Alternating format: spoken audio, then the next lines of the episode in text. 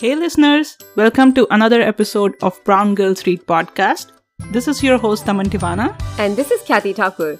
And both of us love reading books. On this podcast, we bring our favorite books to you and discuss the parts that were most meaningful to us and how we found them interesting or relatable as brown girls. Today, we have invited Eve Rodsky, the author of Fair Play, for a conversation with us. Fair Play offers a revolutionary, real-world solution to the problem of unpaid, invisible work that women have shouldered for too long. If you haven't listened to our discussion of Fair Play, check out the previous episode. Hey Eve, welcome to Brown Girls Read. Thank you so much for joining us today. I'm so happy to be here. I love your podcast and you know, I've I gotten to hear you speak about one of my favorite books, Wasamya Dave. Is that how you pronounce her last name? Yeah. yeah. Um, and so I'm really excited to be here. Uh, thank you for listening. Yeah, thank you for listening. And we loved reading your book, Fair Play. We loved getting to know the Fair Play system. I have actually already started implementing it with my husband a little bit. You know, I'm easing him into it. And I think one of the things that we loved about the book is all the research that went into it that you did for creating the system. So today we want to discuss Fair Play, your journey, and your favorite reads with you. So excited.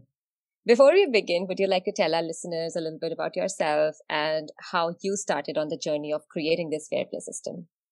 Sure. Thank you, listeners. You know, I, I didn't set out to be any sort of expert on what I now know is called the gendered division of labor, um, which is a global issue. And we'll talk about sort of the political movement that Fair Play has become.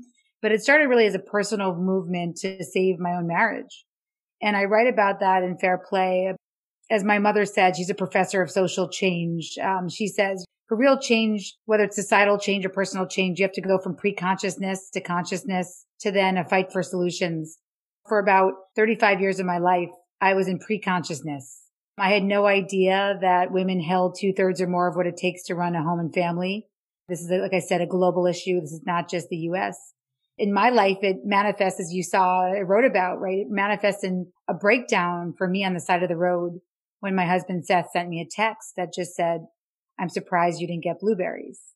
And you can picture the scene because I don't get to really break down the scene in the book, which is, I'm surprised you didn't get blueberries. That text came in as I just had my second son, Ben.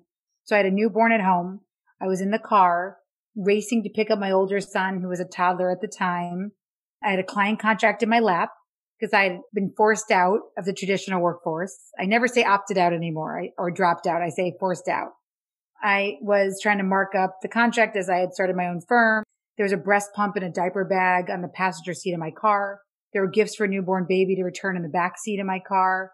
Every time I would hit the brakes because I was racing to pick up Zach because I'm always late because I have a million things to do, a pen would sort of stab me in the vagina because I was marking up this contract with a pen, an actual pen. So that was the metaphor for that day. I would hit the stop sign or the brakes and I would just be stabbed in the vagina with a pen. And that's what happened to me that day. And so for me to pull over and be late to pick up my toddler, things had to be really bad. And I think that yeah. was the, the first day crying on the side of the road, thinking to myself, A, I'm the fulfiller of my husband's smoothie needs. B, this is not the career marriage combo I thought I was going to have. And see, how would I become, you know, the default? I call in Fair Play the she-fault for literally every single household and domestic task for my family. It wasn't supposed to happen to me. Kathy, Duman, this was not supposed to happen to me. This was not, this, you know, I have the privilege of being the daughter of a single mother. So I had thought a lot about what the relationship I wanted to have looked like. And on top of that, I'm a Harvard trained mediator. I'm literally trained to use my voice. So I think that was the day where I realized maybe this is more than just my problem. And I started a real quest, a quest like, you know, Puff the Magic Dragon or any of our children's books we read our kids, like a quest to find out what was happening to me. And especially so it didn't happen to your generation. So it didn't happen to the women younger than me, whether it was one year younger or a decade younger. I didn't want anybody else to have to go through that type of pain and realization that the world felt so unfair. Yeah, that is what is so inspiring about it, you know, that you noticed a problem in your life and you wanted to solve it, not only for yourself, but for everyone around you. First of all, a lot of us don't even have that awareness, right? That something that shouldn't be happening to me is happening to me. And then a lot of us don't have the courage to take the next step forward. Like, what can I do about it? That is what I think I found the most inspiring in this book. And I'm just so happy that you wrote it, because a lot of people need it, even when they don't realize they need it. I might not be relating to every single thing in the book because of being in different stage of life, but so much of that resonated still, because I have heard these things in conversations with friends who are in those stages of life, who are complaining, who are trying to figure out why they feel this way, why they are like so bogged down by this weight. And they also feel guilty for feeling this way because as a mom, they are supposed to be a good mom and not feel this way. All this projection we have heard in our lives. Moms are put on this pedestal for being sacrificial almost. Yeah. I think that is a very damaging thing. So I'm really glad this book is out there. And whenever I meet a friend or talk to them now, I'm like, oh, you know, you should read that book. I just remember I had a conversation with a friend yesterday where she was complaining about how her family, they're going to see snow in Yosemite for their young son who has never seen snow in life. And then she was like, you know, I was the one who did everything and this guy is just like going along. And I'm like, you know what? Here's a book for you. Read it. Yes, thank you. Thank you. So you think about all the stuff, right? You have to think, you have to conceive, oh, I really want my child to see snow, right? I call that informal education. That's one of the cards of the Fair Play system because it's a metaphor where you have one hundred cards and you really look at those cards, not as a scorekeeping exercise, but to say, what do we value together as a couple, but also how can we make this fair? Doesn't have to be fifty-fifty. I think we should burn that expression. But the fairness comes from the ownership. Say we're talking about informal education, whether it's you want to teach your child to ride a bike or you want to take them to see the snow. You first have to know what you may want your child to see or do. That's what I call conception. And then you have to plan it, whether it's calling a travel agent or researching on Expedia where there's a safe place you can go into Yosemite. Then you have to think about how cold it is and what you want to pack for that child. Do they need bottles? Do they still need overnight diapers? Am I going to need sheets for this place I rented, or is it a hotel? What kind of winter jacket do we need? What's the temperature? How are we going to get there safely? Do we need hand sanitizer? Where's the masks? This is one trip. And then you multiply that by thousands of it's on you. Right. You get through every single day when you're a woman. Yeah. And then you start to realize that when we talk about the workplace, when we talk about politics, why women aren't there. You look at the labor force participation rates in India. You look at them in Japan. Now in America, right? We're back to the nineteen eighties. And thank you, Daman, for saying that, you know, even in a different stage of life, that you still believe in these messages. I really appreciate that because we need cultural warriors of all stages of life to say this is not on us. But that's the problem. The home presents so small, as you were saying earlier, because people think they're fighting over blueberries, right? I thought my marriage was ending over blueberries. I had a man in White Plains, New York, tell me he his, he got a divorce over a glue stick. Wow. And that's the problem. So we think we're having these small fights in our own house over who bought the jacket for Yosemite. But what I'm here to tell everybody is that, you know, the personal is political. Private lives are public issues. And none of these things that you're fighting over is your fault. There's no guilt that you should be feeling about it. And more importantly, this is a political issue for how we value mothers and for how we treat women. And so that's why ultimately I really appreciate you coming on this journey with me, because I can't do this alone. Absolutely. I totally agree with everything you have said.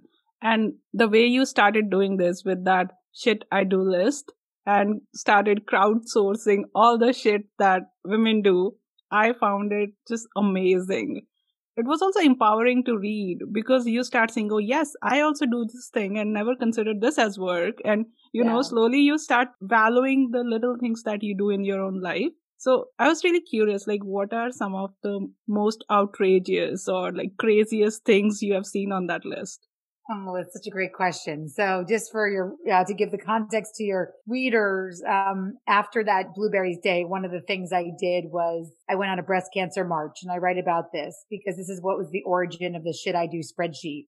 It was having nine women with me on this beautiful Saturday where we were honoring our friend and having this great morning until I say, like, we became the reverse Cinderella, right? We all sort of turned into pumpkins at noon because all of a sudden we're not even talking to each other. Our phones are blowing up. with, you know, texts like, when are you coming home from the parade? Or like my friend's partner who said, you know, where's Hudson's soccer bag? My other friend's partner, what's the address of the birthday party? You didn't leave me a gift. My favorite was my friend, talk about outrageous. My friend Kate's husband that day texted her when we were all marching, you know, for her breast cancer, um, do the kids need to eat lunch? um, so I think the, the, I think for me, the real outrage was watching all those powerful women. They were powerful women engaged in the workforce, using their voice everywhere else. Executives, leaders, all look at me. All nine of them say to me, oh my God, Eve, you know, I, I left my partner with too much to do. I finally had my first act of resistance. I wouldn't let them leave until we counted up how many phone calls and texts we had received. And that was thirty phone calls, forty-six texts for ten women over thirty That's minutes. That's crazy. Wow. Oh my God. And so my outrage from that day led to the outrage of calling those women, and then women like you who I didn't even know, because they were getting this Excel spreadsheet from their friends. And over nine months, I crowdsourced two thousand items of invisible work, ninety-eight tabs in a spreadsheet, as you know, called the Should I Do spreadsheet. But then the outrageous things I didn't even know, right, were like Girl Scout cookies ordering in sales. Yeah. I don't have, I didn't have a girl at that point uh, who was old enough to do that. So I was like, oh my God, that's five hours. Or sunscreen. Yes, it's two minutes to apply, but what about the thirty minutes for the chase? Right. And I would write that down. Or another outrageous one was, and this was a problem globally, who still purchased their husband's clothes. Yeah. Yes. So I've seen it actually in my friends as well. Like she was like, oh, I buy his clothes. I know his size. I know what to do. I do it better. I've heard all these things. And this is like three or four years ago. So at that point, I thought it was normal. But when I was reading Fair Play, I was like, uh-oh, everything's no. coming back. All the interactions are coming back. No, it is not normal to buy clothes for your husband. It is not normal for them to say to you, I wear no underwear because they have holes in them and you didn't buy me more underwear. I, I it's not normal for your spouse like mine to say, well, I can't have a blueberry smoothie because you forgot to buy me my blueberries, right? This is not normal. Right. It is predictable. But like yeah. I, I like to say, it's not inevitable, because at the end of the day, this is fucking evitable. And like I said to you earlier, why Fair Play, the Should I Do spreadsheet led to a system. And we'll talk practically how people can start to engage in the system, even if you're not in a hetero cisgender relationship. This applies to all genders, but it started where we are, our lived experience today, which is that the real problem is men. So I had to write to people married to men. Right. And I think there isn't enough awareness about it in women as well. Daman and I were talking about it earlier, and we were like, we love this book so much. We want to gift it to our friends who are going to have kids. And I did that. One of my best friends is going to have a child in like two months. And I gifted her this book, and she got offended. She said that she doesn't have time to read it. She said that she's not looking to manage her time right now. She's fine with it. Her only responsibility is to get the kid out of her right now. And I was like, I was trying to, you know, explain to her that this is not about time management. It's about fairly dividing the tasks between you and your husband. And it doesn't matter if you have a child or not, right? You can still use it. Yes, let's. Can we please dive into that a little bit? Because yeah. it, it, it's why I consider a Fair Play almost like a political campaign, mm-hmm. right? Where sometimes I'm really spending four hours with one woman or man, and sometimes I'm on big stages, right? And oftentimes I try to make as much time as I can for your generation, right? For people who are younger than me, because I think I need you as cultural warriors, as I said to you earlier. Not that everybody's always going to listen. And sometimes people have to come back to you and say, and you, you will say like, you know, I told you so, and not in a sad way, but in a, you know, I'm here for you way. And whenever you're ready to receive these messages, we are here for women. I had an eighty-five year old woman who was retiring from law. She was a law professor till she was eighty-five. And she said she read Fair Play. I guess she was giving it to her granddaughter, and she read it. And she said, you know, I'm looking for my unicorn space. And I realized like, I want change, right? So, and unicorn space, and we'll talk about that as a concept in the book around the fact that we as women do not believe we deserve a permission to be unavailable. I think what I want to say to you is that not everyone is ready to receive these messages. This is still very provocative. It's still very new. This is a political movement to say that no longer is it okay to value women's labor as nothing, as, as zero. It's no longer okay for us to value women's time as sand. I say that we treat women's time as a, it's an infinite. infinite like sand, and men's time we guard it as if it's finite, right? Like diamonds.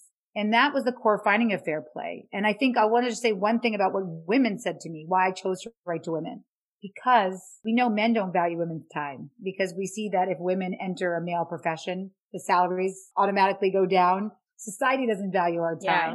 But I think it was like, it was talking like you were to your friend, Kathy. It was about like thinking how women devalue our own time because we've been conditioned to do that. And so this idea of, oh my God, my time is diamonds and I need to manage it and I have time choice or however I use it. We're not used to hearing that. And yeah. so women were saying things to me like, well, my job is more flexible, or my husband makes more money than me. He's the breadwinner. Of course I should be doing the domestic labor. Or they said to me, I'm a better multitasker. I'm wired differently for care. Or they said to me, in the time it takes me to tell him, her, they what to do, I should just do it myself. And um, yeah. I find the time. That's you, Kathy. yeah. I, I always keep telling my husband that I'm good at multitasking and he's not. And then I end up doing so much of the housework that I shouldn't be doing. And I realized it after I read your book. Thank you. Thank you. that, that was the number one thing. I mean, that was mine, right? I took pride in being a multitasker until one of the other days I broke down. And I don't really write this off the record statement in the book because this neuroscientist only gave me on the record statement. And I'm talking to him about women and men and multitasking and saying, you know, all these job coaches, I see them saying, you know, women's superpowers are multitaskers and we're better than men at this. First of all, he just looked at me like I was crazy. He's like, there's no gendered brain difference in how we executive function or multitask. So yeah. that was shut down, right? There, there is nothing. But then he said something that literally changed my life. He said to me, you're writing a book about this? You're, you're using my quote to tell women that they're not better multitaskers? And I said, yes. Aren't you excited to be part of my movement? And he said, well, yeah, but then we men have sort of convinced you women that you're better at wiping asses and doing dishes. Oh my God. And That's how great See, see I career. told you, Kathy, like we have been convinced for convenience of men. Well, that's what he said. He said, why are you, I'm not sure I want to be part of this. He was kidding, obviously, but he was like, uh-huh. you know, it's been helpful to my tenure and my career. And my wife doesn't have a problem with it because she thinks she's better at it and takes oh my God. It. And I get to golf and write more papers. Like I'm good. Like, why are you going to blow up this, you know, notion? It still to this day makes me tear up because it was like the armor that had been protecting me was shattered. That was the time in my life where I said I could either resign myself to doing it all, literally lose my identity in my marriage, or leave like my mother, you know, had to. She, well, she was left to do it all. So is there another solution? And for me, it meant starting to treat my home like my most important organization. And so I started to ask that question. What would it look like if we treated our homes as our most important organization? And then I knew it wouldn't look like the way it does today, where women are dying in decision fatigue, resentful and angry already. I knew it wouldn't look like that. Yeah. And so that's ultimately what the system of Fair Play became. It became mm-hmm. an answer to that question. If we treat our homes as our most important organization with the respect and rigor it deserves, then we will, we will enter it with systems and respect like we do in the workplace. Yeah. And that's, I think, the beauty of it, because I think it's so obvious the way you're spending your time or your tasks at work, just mirror them in your home, like take it end to end, right? You're assigned a task, you take it end to end. That was the best thing I loved about Fair Play, I think. Well, thank you. I want to just say that for me, it was asking this question that I, I, I talk about. It's so funny, but again, it was a global question that was so easy to answer when I was able to speak to people, I think now in seventeen countries. It was, how did mustard get in your refrigerator or whatever condiment it yeah. was? Because mm-hmm. it was so easy to see that there was a conception phase. I monitor that mustard for when it's running low, and I, I, I get stakeholder buy-in of my family to see what else they need on the grocery list. Uh-huh. And I'd say, oh, I know that phase. That's planning. And then my husband goes to the store to go purchase the yellow mustard, and the dude brings home spicy Dijon every fucking time. And Eve, you know, I'm sorry. I, I don't believe this whole own, own a task, because I can't even get my husband to bring home the right type of mustard. You want him to own our living will? And yeah. I just say, yes, I do. I do. But you know, we're starting so far. And so when I, when I realized that that core systems failure was happening in the heterosis gender relationship, that when you can apply an ownership mindset to the home, and I could at least give you the tools to start to have those conversations, not for fifty-fifty, but to start with even one card, quote unquote task. Right. And that's how you start change. Mm-hmm. The small. And I do small. believe that men know ownership because they do this day in, day out at their work. They take pride in it. They want all the accolades and promotions and rewards of it. So they do it there. I think it's the problem is when it's unpaid labor and also the whole cultural conditioning where they have never had to do this. Nobody ever told them that, you know, this whole task is yours. You cannot just help us. Like you, I love that you wrote about the helping part.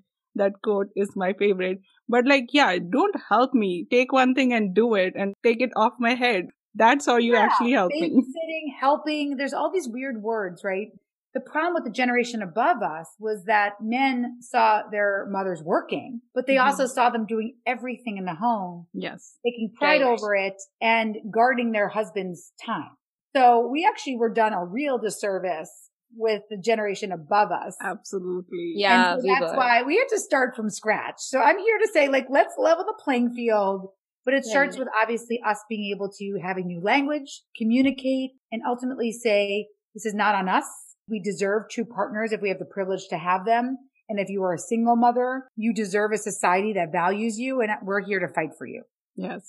And the friend I suggested a book to yesterday, they are a great couple in terms of fairness from how I see, like they do it very well. And yeah, it's all relative. I'm probably comparing to other couples who don't do it so well.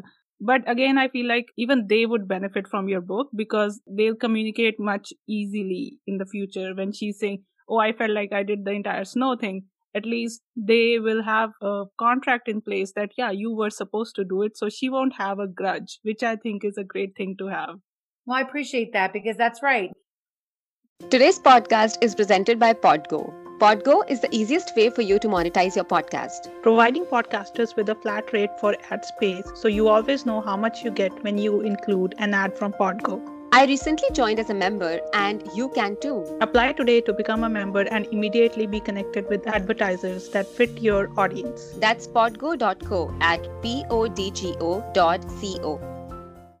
Both of us love the idea of unicorn space, which is like the ultimate reward and the goal of the entire fair play system. You explain in the book that some things like working out or beautification and similar things are not part of unicorn space. So we were kind of discussing this and trying to understand more about what qualifies and what doesn't.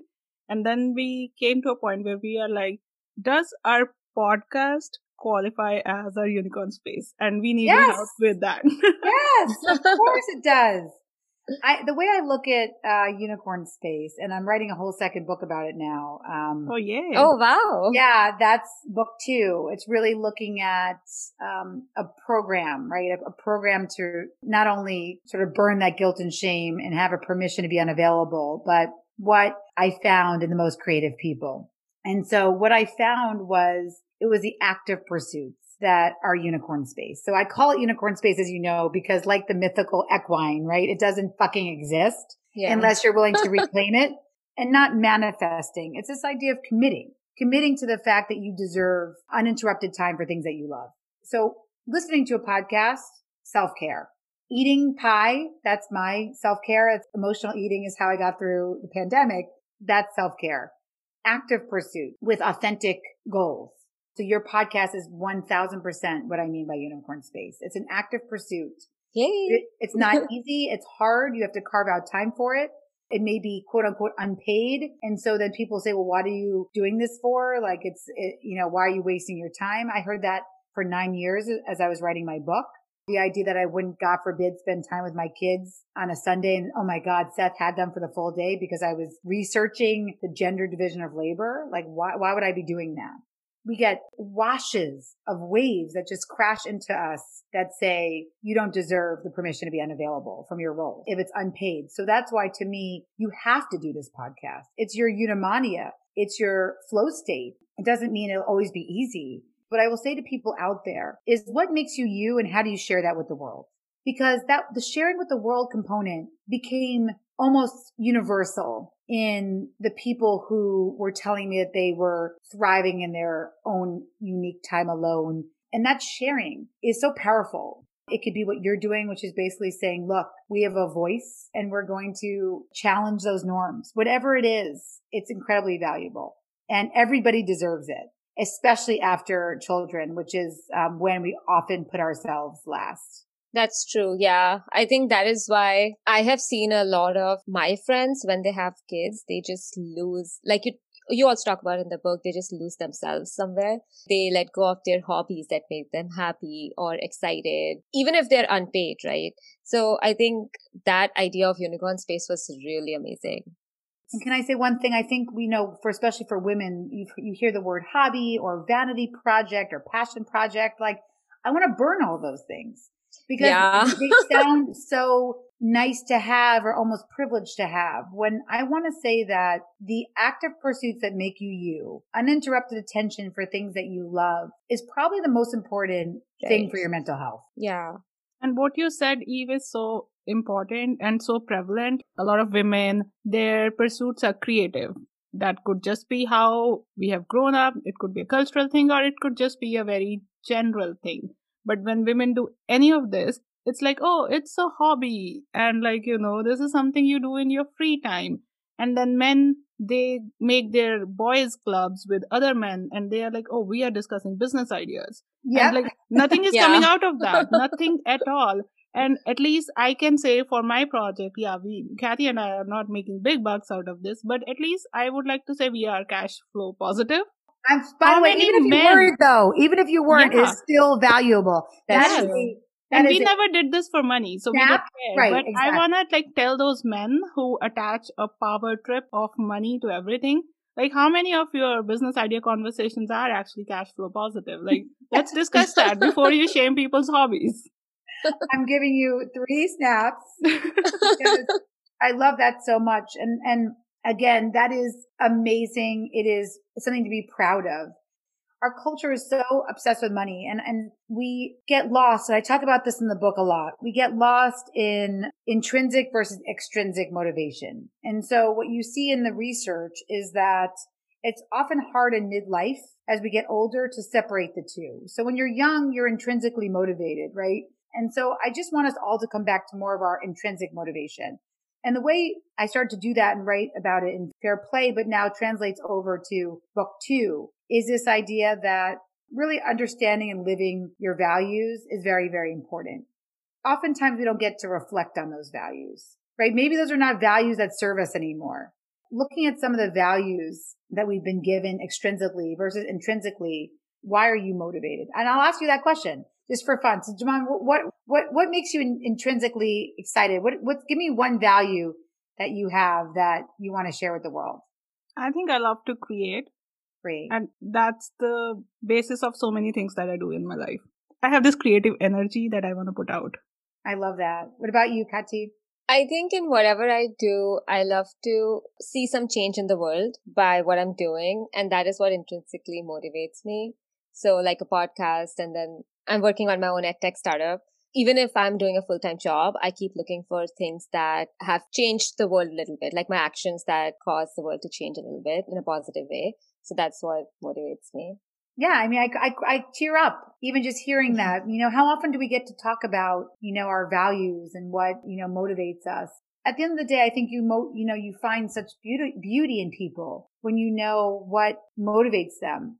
This conversation of values, one, it reminded me that nobody really talks about this in our real lives. And the only time I actually heard this word used was in companies where they are like, oh, these are our five yeah. values, which is like innovation and like some version of it. So for the oh. longest time, I thought these are the only values you can have. Later, I figured out, no, like you can have any value that resonates with you. But it's so confusing because no real person is talking about it. Only tech companies are talking about that's it. That's right. And that's why I said yeah. that's why I confuse people when on the playground I'd say, so what are your values? But then the stories we get to tell, and this is sort of why values became the core of Fair Play. Because what I realized was that my life was not going to change by treating the cards, this metaphor, as a list. I just said to Seth, you have you have fucking garbage. It's yours, right? It, it didn't. It wasn't working. It was when we took the step back to align on what we both cared about as a family so that he could have buy-in. I don't remember the vows I said on my wedding day, but what I remember so clearly was the, the values conversation we had over garbage. And that was, he was owning garbage, but we were still butting heads because I was a garbage stalker, right? I would, I would sit stare at him, you know, say, okay, he said he'd put the garbage liner back in and take it out, or he knows what C P E means, conception, planning, execution, but why am I still so nervous that it's going to get done? And I realized I'd missed the very key step of what I do in my day job, in my mediation practice, which is force people, force them to have these values conversations. And so that's why when people yeah. skip that step of fair play, they say, well, well, it's not working. I'm like, well, did you skip step two? Because usually that's why it's not working. You know, we didn't really build our deck together. We just started to see who does what. I'm like, well, then it's not going to work. The key part of the fair play book, and now the book two, is that you ha- you tell your stories. That's where the minimum standard of care idea came in. It is this idea in fair play that we can agree on a minimum standard of care if we're willing to have conversations. So yes, so Seth and I invested twenty minutes in talking about garbage. Guess what, folks? My garbage goes out every day before he goes to bed at night. Seth owns that task. And it was because I was willing to tell him my stories and he was able to tell me his stories. Tell your stories. Think about your values. What are the values that you've been given? What ones resonate? Which ones you do not need anymore? I love this. You being so honest with us here and also raising this important point of values, which I think is definitely missing from our conversations. We don't talk to our friends about it. We don't talk about it at all. And I think it's so important in a partnership more than anything else. Yeah. And this is the first time we have talked about our values, actually. Yeah, so thank you for initiating yeah. that conversation, Eve. Keep doing it. Keep doing it. And if you guys ever feel you're at a creative standstill with each other, sometimes, but usually, it's often there's some sort of story or values that needs to be told. That's all. And right. it becomes an easy way to break through. Yeah. Since we are a book podcast, one of the questions that we ask all our guests is, what are the books that you're reading right now? Oh my God, that's my favorite question. I will say Well-Behaved Indian Woman, right? That is one oh, of my nice. favorite books. I just finished Cast by Isabel Wilkerson. My friend just wrote something called The Prophets, which is an amazing book in the same imprint as my book for Black History Month. It is a book about queer slaves and what it was like to sort of live in that time period and um, have a same-sex relationship. It's a really, really beautiful book. And obviously it's bigger than that, but it's centered around that. Another book I just started to read is this amazing book of poetry called What Kind of Woman? And someone sent it to me because she said so much in it is so resonant with fair play. And I'll read you just one quick poem to end on. one thousand wives. The secret is my husband has many wives. One for bluebird mornings, one for doubt in the afternoon, one for the stretch of evening when the children perform their endless rituals. There is the business wife, the wanting wife, the wife who stands on the front porch and needs to talk to you. For a time, we have the good wife, the thin wife, eventually the dead wife, the ghost of every woman who tried to change for you. Wow. Love that. Before we end our discussion today, is there something that you would like to say to our listeners? Yes. I'm here to tell you that your time is diamonds. You may not even know what that means yet, but one day you will. If you are stuck in our traditional roles that often we, we end up in.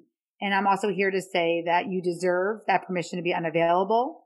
And the last thing I'll say is that if you have guilt and shame, do as my good friend, another book I love to read is Doctor Cheryl Gonzalez-Ziegler's book. It's called Mommy Burnout. She always says, when you feel guilt and shame, especially when you know really deep down you shouldn't, reframe it to say, I made that decision because. So now I say, I feel guilty because I didn't put Anna to bed. I'm not putting Anna to bed tonight. Instead, I say, I made that decision because I get to be on Brown Girls Read. You know, I get, I get to be with sharing myself with the world. I get to create. I get to change the world, right? I get to use my values in a way that's going to ultimately inspire my daughter. It becomes so much more empowering if you think I'm, I feel guilty because to say I made that decision because, or I am making that decision because. That's an amazing message. And I think everyone needs to hear this. I have choice over how I use my time and I get to act on those, that time choice. And to me, that is my wish for your listeners. It's my wish for all women that we have equal time choice over how, how we use our days as men do. Thank you, Eve. That's super empowering. And I hope more people can take your message forward. Thank you. Thank you for joining us today, Eve. And we really enjoyed discussing so many things with you, your favorite reads, your inspiration, your journey. our values as well. Like, it has given us so much to think about, and you're such a powerhouse. We completely love talking to you. Thank you so much. Thank you. So this was our discussion with Eve, whom we love for creating the Fair Play system and sharing it with all of us to get more fairness and unicorn space in our lives. For our next episode, we are reading Karma and Other Stories by Rishi Reddy. We hope you'll be reading with us, and until then, keep listening. Thank you for listening to this episode of Brown Girls Read Podcast. If you like what you hear, please leave us a five-star rating and a comment. You can support us at anchor.fm slash browngirlsread slash support. Your support will allow us to continue this podcast and bring more episodes to you. Don't forget to subscribe and follow us on Instagram, Brown Girls Read Pod, and Brown Girls Read One on Twitter. If you have book recommendations for us, you can leave us a comment or message on our social media, and you can also subscribe to us on YouTube for more content.